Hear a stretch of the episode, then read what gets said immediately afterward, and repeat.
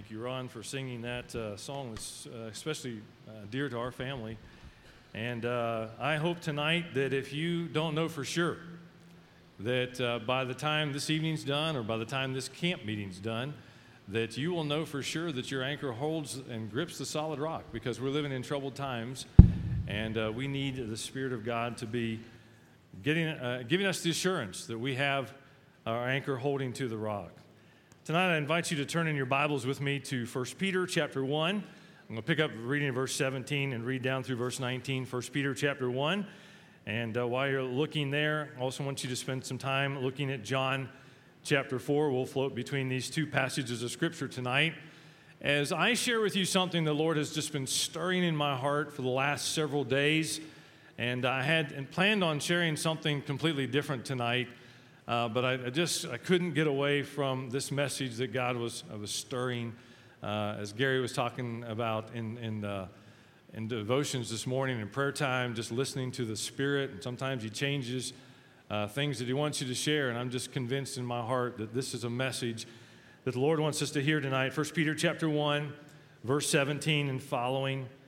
Since you call on a Father who judges each person's work impartially, Live your time as foreigners here in reverent fear, for you know that it was not with perishable things such as silver or gold that you were redeemed from the empty way of life handed down to you from your ancestors, but with the precious blood of Christ, a lamb without blemish and without defect.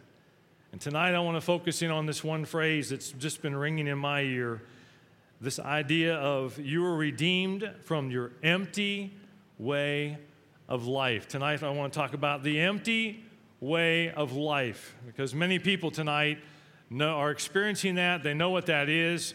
And I want to just talk a little bit about what the Bible has to say about the empty way of life that is so unsatisfactory and so unsatisfying. I was reminded of a, uh, a, a lunch I had. Uh, with one of my coworkers at the Christian Medical and Dental Associations. We had decided to go out for lunch one day, and uh, we had gone to the local Chinese restaurant. And while we were there, uh, we ate at the buffet, and when we got done, the, our waitress brought us our bill, and she brought us that. My, one of my favorite parts of the meal is that uh, the fortune cookie, right? And I always have fun reading the for, fortune cookie. And so we pulled out the little plastic and we cracked open the fortune cookie, and to my surprise, mine was empty. There was nothing in it.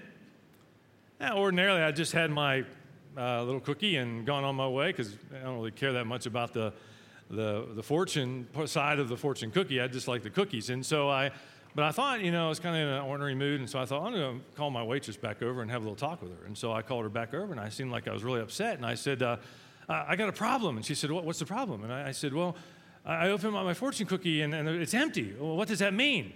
Oh, she said, Oh, I'm sorry. She's sorry. She said, I'll go get you another one. No, no, I don't want another fortune cookie. I want to know what does this mean? What does it mean that I, does it mean that, I, that, my life is empty, my future's empty? Does it? What does it mean? I just get getting louder and louder and louder about what does this mean? I, don't. I, I, don't have a.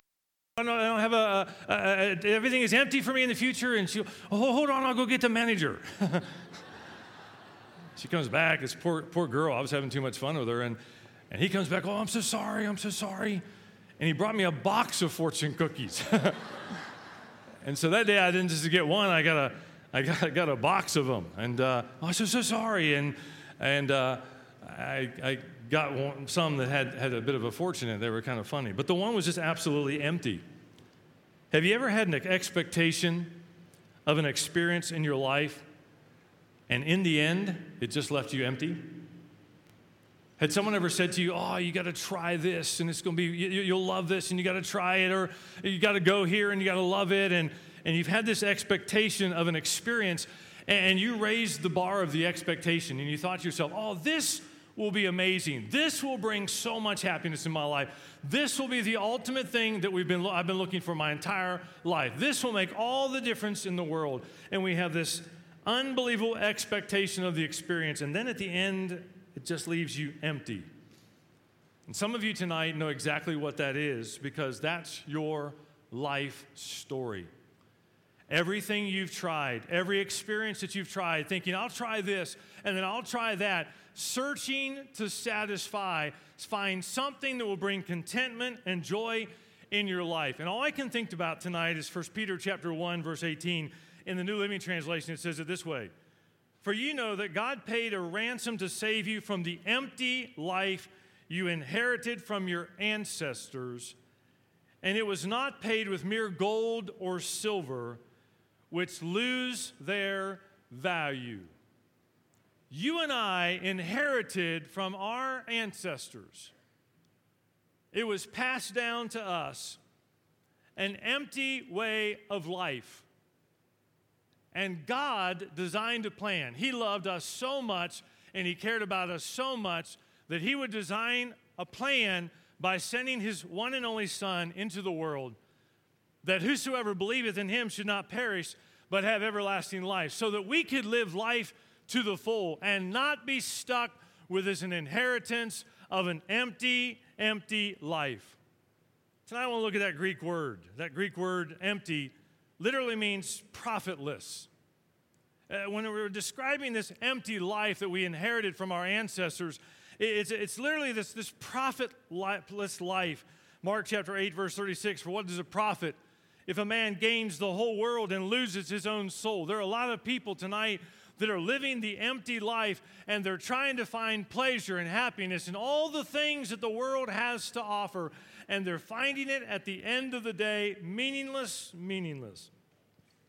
This word is often used to describe uh, the worship of idols. Many times it was used, this Greek word, to describe the worship of idols, uh, things that were absolutely meaningless. Meaningless. I remember being in Trinidad uh, years ago with a team, and, and uh, we, we went by uh, to see a Hindu, 90 foot Hindu monkey god that people would come to every day, and they'd call out to this, this idol. And, and I remember taking the team by this and talking about these idols, these worthless idols that people choose to follow and choose to worship, and they're absolutely meaningless and vanity and vain in the end. This word empty means devoid of force or devoid of power, truth, no success, no results, useless. Steve was talking about purpose today. The, the empty life has no purpose.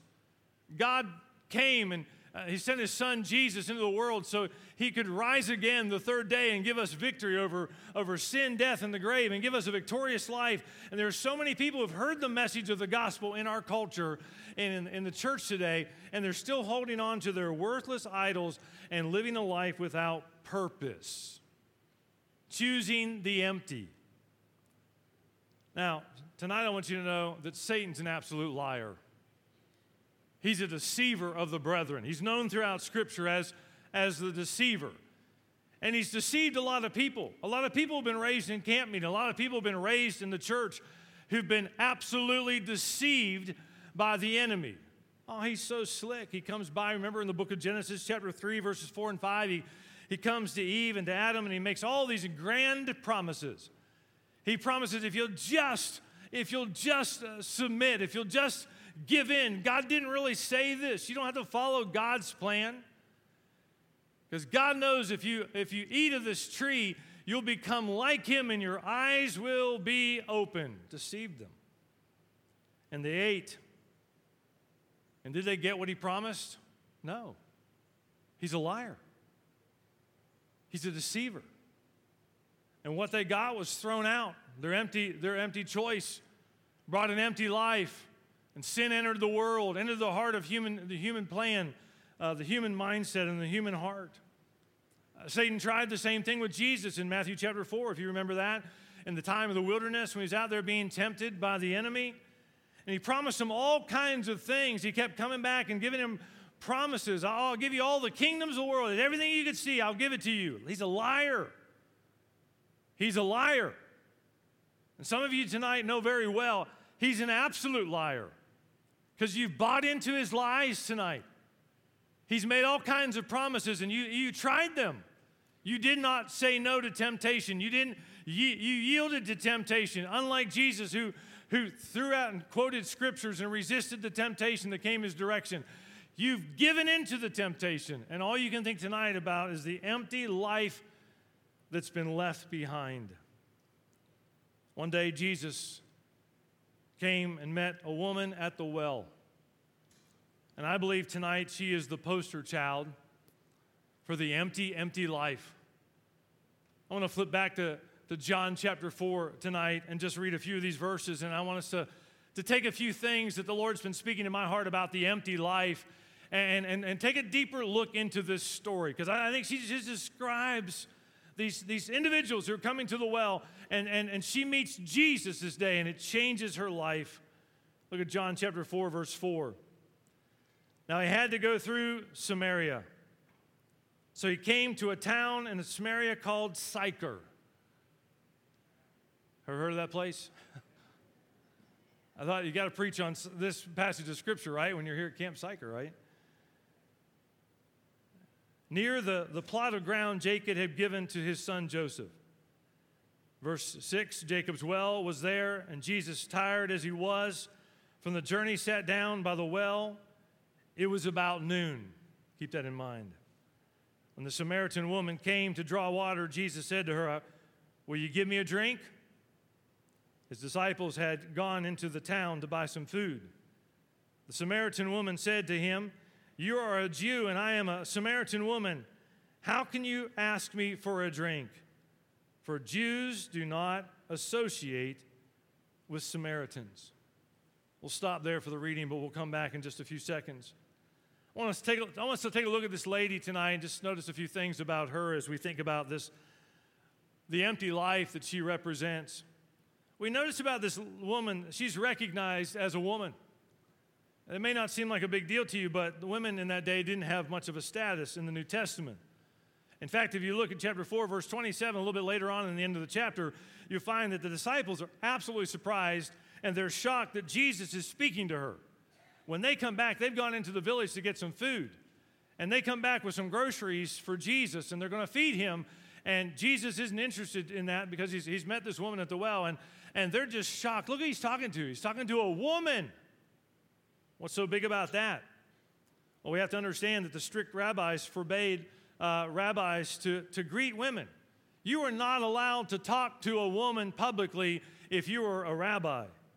A rabbi wasn't even allowed to speak to a, uh, their, their wife or their daughter or a sister in public. That's how strict this code was for the, for the rabbis.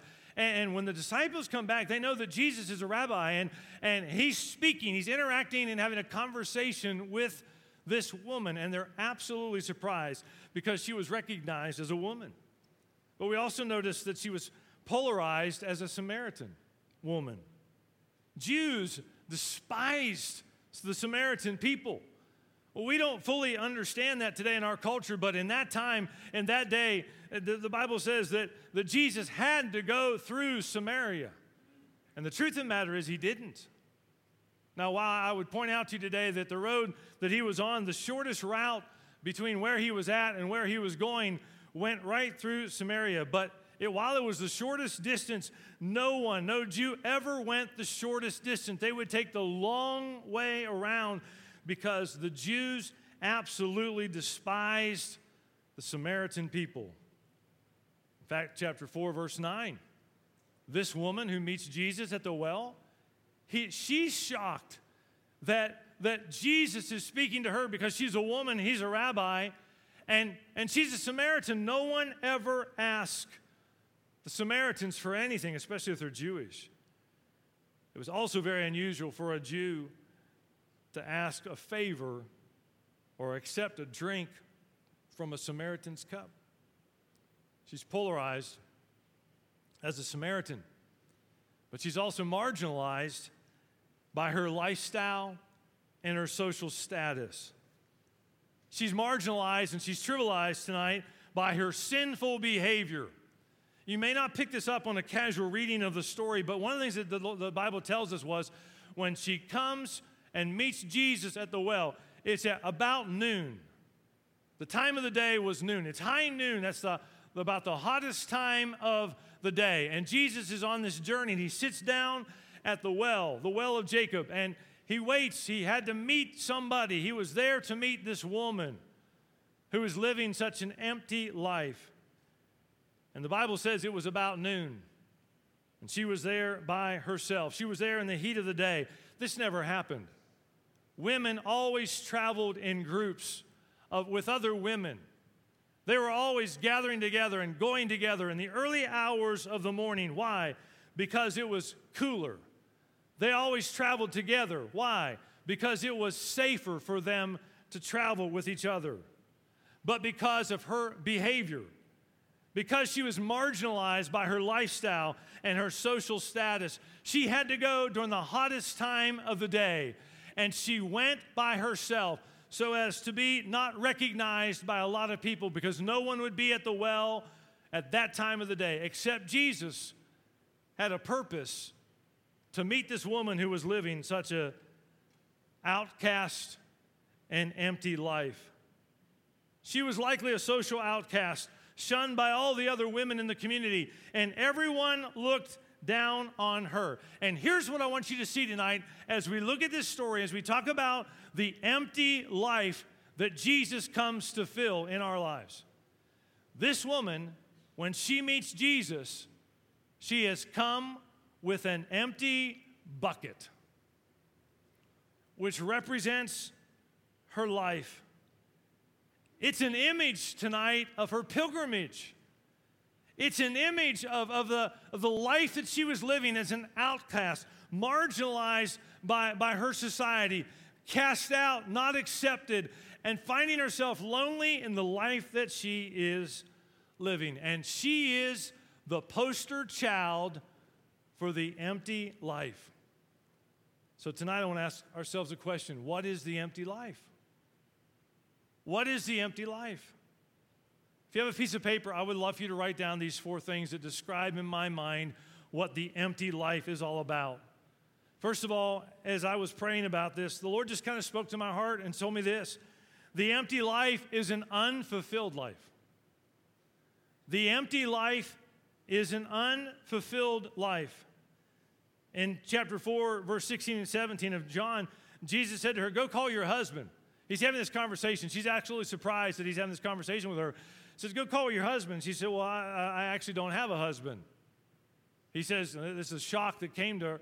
To her. He said, well, Listen, you're absolutely correct. You don't have a husband. You've had five husbands, and the person you're with now that's not even your husband. And what, he, what she says to him in that moment as she's holding her empty bucket, which I think is an image of her, her pilgrimage in life, that she's just completely empty, living out the empty life.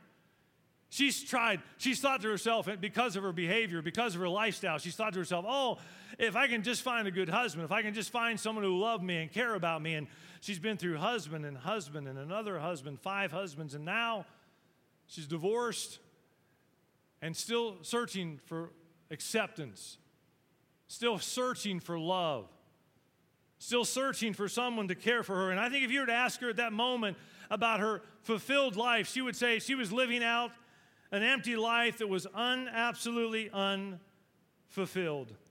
It's the theme of the book of Ecclesiastes. Because a lot of people have lived out this empty life. In fact, on almost every chapter in the book of Ecclesiastes, at least once or twice, sometimes even three times, the, the writer of Ecclesiastes, uh, who writes this idea of meaningless, meaningless, always meaningless. And the writer of Ecclesiastes began to talk about their journey. And they, I tried this, and I thought to myself, well, I'll try pleasure, and I'll try wisdom, and I'll try on and on. He tries all these things to try to come up with this idea of, something that will satisfy, something that will be fulfilling in their life. And the writer of Ecclesiastes over and over and over again. Just meaningless. It's meaningless. Vanity, vanity, all is vanity. And tonight, I'm speaking some of your language tonight. The Holy Spirit is gripping your heart tonight in this, this building, in this tabernacle, because you've been on that search like the woman at the well. I was reminded tonight of that, that, that old song we used to sing, like the woman at the well. I was seeking for things that could not satisfy. And then I heard my Savior speaking Draw from the well that never shall run dry. Fill my cup, Lord, Fill it up, Lord. Come and quench this thirsting of my soul. Bread of heaven, feed me till I want no more. Fill my cup, fill it up, and make me whole. Why? Because she was living an empty life. And the empty life is always an unfulfilled life. C.S. Lewis said one time if we find ourselves uh, that nothing in this world can satisfy the longing of our heart, he said the most probable explanation is that we were not made for this world. God never designed for us to live the empty life that is so unfulfilling. He designed a plan after Adam and Eve sinned that He would send His one and only Son into the world, that, that we could find purpose and that we could find meaning. But all this world has to offer leaves us in the lies of the enemy. Proverbs 21, verse 17 says this You're addicted to thrills. What an empty life, it says in the message. The pursuit of pleasure is never satisfied. You can go into the next chapter of Ecclesiastes in your life and you can think, well, I've tried this and I've tried this and I've tried this, and nothing has brought me satisfaction. And of all the ex- expectations of the experiences that I have hoped for, they've all left me empty in the end. There's only one other thing you can do that maybe you've not tried, and that's turning to Jesus. Proverbs 27, verse 20 says this just as death and destruction are never satisfied. So human desire is never satisfied. You will never fill that void in your heart. Observation number one the empty life is an unfulfilled life. The second thing I felt like the Lord was saying to me to share with you tonight not only is the empty life a, an unfulfilled life, is the empty life must constantly be filled up over and over and over again. We must constantly be replenishing and refilling that life, no, matter, no matter what you try. Why is that? Because, as I said, it's not satisfying. All these things, all these lies of the enemy, if you just try this, I'll give you this. It's a lie, it's an empty promise.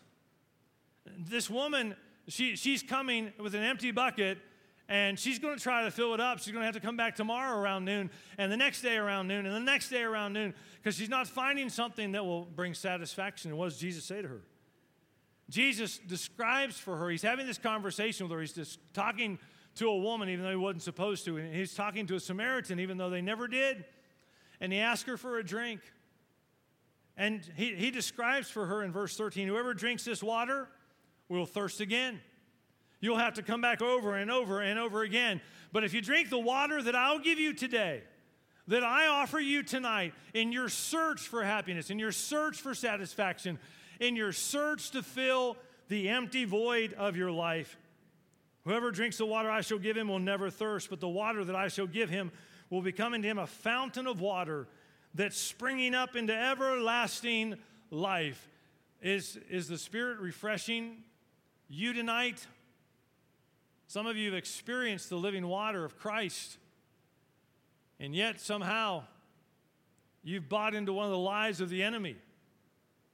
And you're on a path to pursue God and to serve Him and to give your all to Him, and, and you, you bought into one of the lies. You took a detour from the enemy, and it promised all these kinds of lies, and it left you empty. Sin is the endless pursuit of pleasure that only ends in the empty heart. Let me say that again. Sin is the endless pursuit of pleasure that only ends in an empty, void heart. Remember the prodigal son? Luke chapter 15. One day, Stephen was talking about this, the other one of his messages about he planned and he took the, the inheritance that he had planned to take from his father and he went out and he, he lived the, the, the prodigal life and he he spent his, his inheritance wildly and lavishly, and then one day it was all gone. And what was he? Left empty. He had envisioned this idea that he would, he would leave the father's house. He would wander away from the promise, the inheritance that he had. And he took his inheritance and he squandered all of it.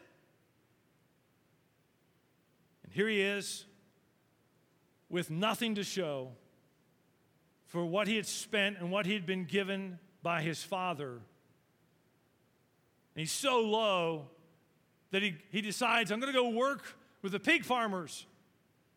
And he was so empty and so hungry that he thinks to himself, I'll tell you what I'll do. I'll, I'll, I'll see if I can get some of those pods that the pigs are eating, and that would surely satisfy. But no one would give him anything. It was at this point in the story of the prodigal son when he's absolutely empty that the Bible says he came to himself. He came to his senses. And he thought to himself, you know, the hired servants back at my father's house are eating better and living better than I am. I, I've squandered all this and I have absolutely nothing left. I tell you what I'll do. I'll, I'll, go home and I'll confess, Father, I've sinned against heaven, I've sinned against you. And I'll come home and I'll, and I'll say, I'm no longer worthy to be called your son, but I, I, can I be hired as one of your servants and work? Why? Because he came to his senses. He was spending at such a rate, thinking to himself, okay, this will bring happiness. This will bring pleasure. This will bring fulfillment and longing in my heart. This will fill the empty void, but nothing did. And now he finds himself at the end of that story, his mind focused on his father, the desire to go home. Tonight, I'll remind you that the empty life is an unfulfilled life. There's no meaning in it, it's meaningless. The empty life must be constantly filled. You must every day bring your bucket and find, try to find something to fill, but it never, ever satisfies. The third thing I want you to hear tonight about this empty life is this that the empty life can only be filled in Christ Jesus. The empty life can only be filled in Christ Jesus. Let me say, save you a lot of time tonight. Let me save you a lot of pursuits. Let me save you a lot of heartache in your life if you've not already had enough because you've been in pursuit of all these things that will bring fulfillment and satisfaction. There's only one thing, and it's a person a relationship with Jesus Christ that can ever bring meaning and satisfaction. The empty life can only be filled in the person of Jesus Christ and being fully committed, fully giving our lives to Him. John chapter 4, verse 10 through 12, Jesus answered and said to her, If you knew the gift of God, and who it was who says to you, Give me a drink, you would ask him, and he would have given you living water. The woman said to him, Sir, you have nothing to draw with, and the well is deep. Where then do you get this living water? Verse 26 Jesus said to her, I who speak to you am He. I'm He. I love this, this line in here. If you, he says to her, If you knew who you were speaking to, have you ever been speaking to someone and you had no idea who they were and they were someone really important? And you stuck your foot in your mouth? I was preaching with Dr. Tim Tennent this past week in, in uh, Indian Springs camp meeting. We were sitting around talking one, one day, and he was telling me about some new construction that they were building in Asbury Seminary. And, and so he decided he was going to go and check out the building. And he went in, he had a tie on, and and he was all dressed up for his normal business there at the seminary. And he put a hat, hard hat on and he went in. He had never met any of the workers there in the building. He just wanted to check the progress of the building. And, and he walked in. One of the, the, the head foreman said to him, uh, Hey, do, do you work here? He said, Yeah, I do. I work here. Do you know the president? He said, Yes, I kind of do. I kind of know the president. And the foreman began to list all these things that needed to be done and what you need to go tell the president this, and you need to go tell the president that, and you need to go tell the president this. And then he said, I thought to myself, you just knew that you were speaking to the president, you might have said that a little differently. It's an empty life that can only be filled in Christ Jesus. John 10:10, 10, 10, the thief comes only to steal and to kill. Satan's desire is to lead you astray and to steal and to destroy everything that God's promised in your life. But he said, I have come that they may have life and they may have it to the what? Full. That's the promise of Jesus. Ephesians 1, verse 22 and 23. And he put all things under his feet and gave him to be the head of all things to the church, which is the body, the fullness of him who fills all in all. Talking about the church. You know who fills the church? With words of life? The scripture. Jesus himself. They speak of who Jesus is. Is it any wonder why our churches today are falling apart? We're talking about splitting and splitting and fallout and fallout, and, and almost every week it seems like another church closes. Why? Well, Ephesians 5 6. Let no one deceive you with empty words. For because of such things, God's wrath comes upon the sons of disobedience.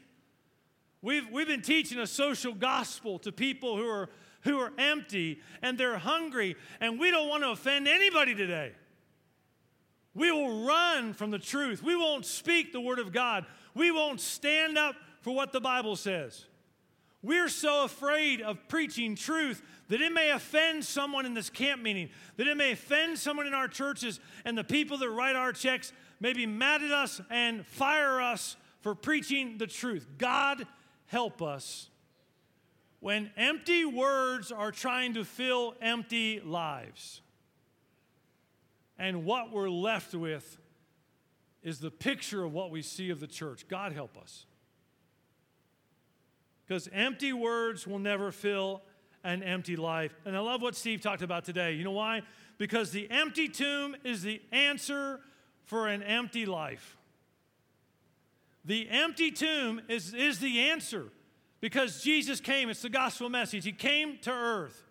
He came from heaven to earth, as we sang that song this morning, and He died for our sins, and He rose again. He became victorious to give us everlasting life. The empty tomb is our hope for eternal life.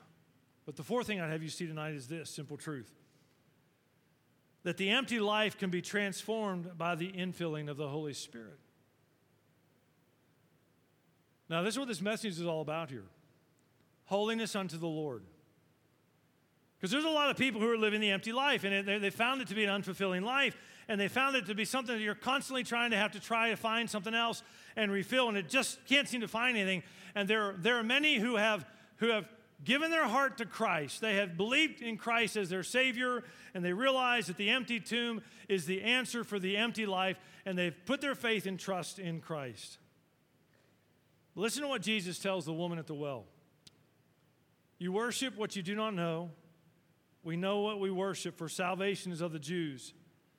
But the hour is coming and now is when the true worshipers will worship the Father in spirit.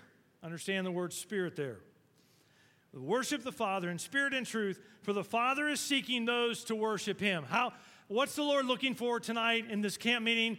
Those who've not just prayed a simple prayer and, and 25 years ago gave their heart to Jesus, but are living the sanctified life, who are living a life in the Spirit who are daily growing and being filled. What does the Bible say? Ephesians 4, 5, 518. Be filled with the Holy Spirit. That's not a one time filling. That's a, in the Greek tense, it's an ongoing. Be constantly being filled with the Holy Spirit. Verse 24 For God is a spirit, and those who worship him must worship him in spirit and in truth. I find this intriguing that one of the images of the spirit filled life in the, the New Testament is this idea of streams of living water. Water is a symbol of the Spirit's work. Rivers of living water represent the Holy Spirit's presence and power poured out on Jesus' followers. The Spirit's presence points to his cleansing and to his sanctifying work in the hearts of God's children. See how important this is? Jesus' own disciples and those original followers of Jesus, they had encountered the death and the burial and the resurrection of Jesus. But he said to them this Don't go out and start ministering, don't go out and start working until you've been endued with power upon high. And the Bible says they were waited. And when they waited, the Holy Spirit came and they turned the world upside down. Why? They had come into a relationship with Jesus, and He invited them that He was the only one that could fill the void in their life, and they became followers. They left everything and they followed Jesus Christ, but they waited to the power of the Holy Spirit. Acts 1 8, but you shall receive power when the Holy Spirit has come upon you, and you shall be my witnesses to me in Jerusalem and in all Judea and Samaria and to the ends of the earth. And one of the most incredible things about this woman, who's the, the poster child of it, she brings her empty bucket to Jesus. The Bible tells us she left her bucket there. And she met Jesus. And she went out telling everybody about what the Lord had done for her that day at the well. She didn't need the bucket anymore because the streams of living water and the Spirit of God began to fulfill her.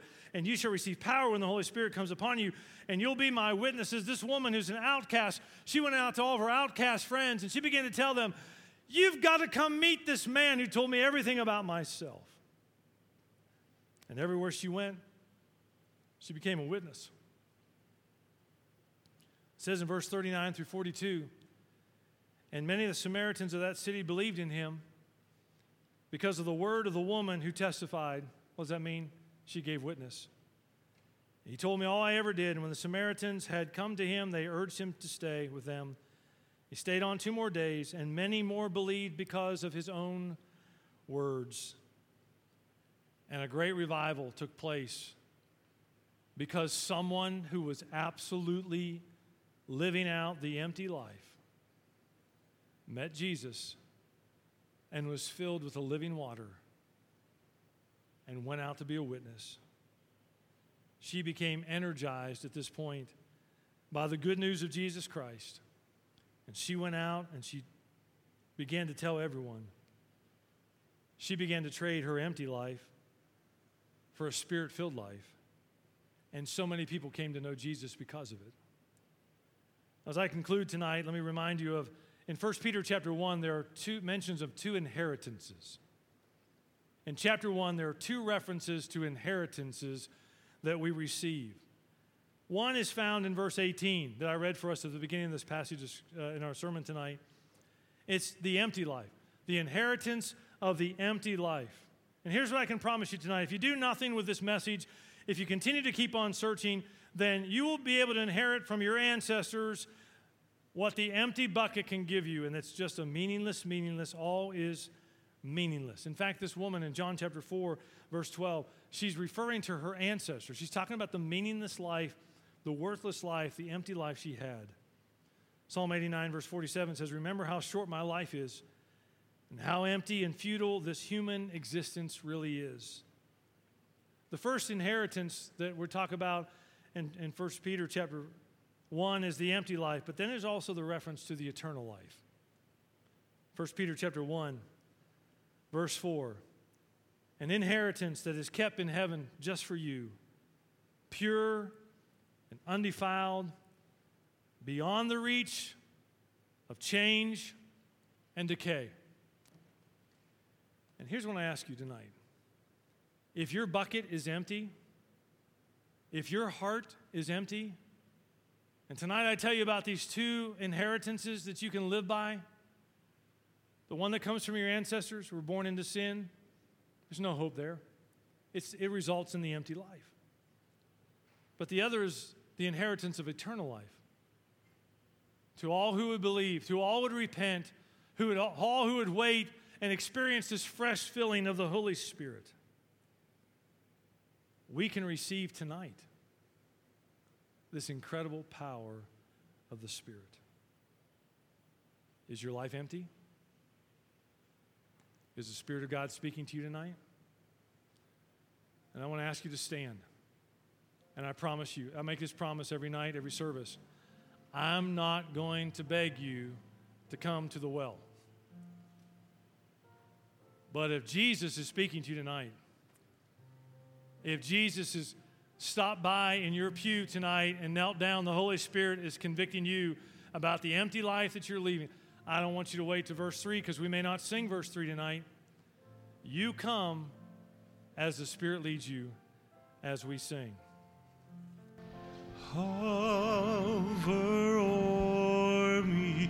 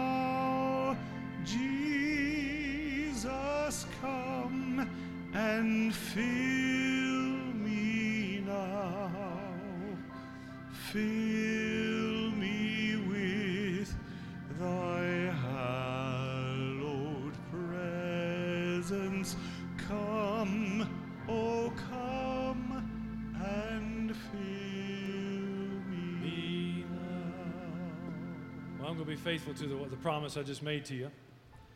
And uh, my heart's clean. Yep.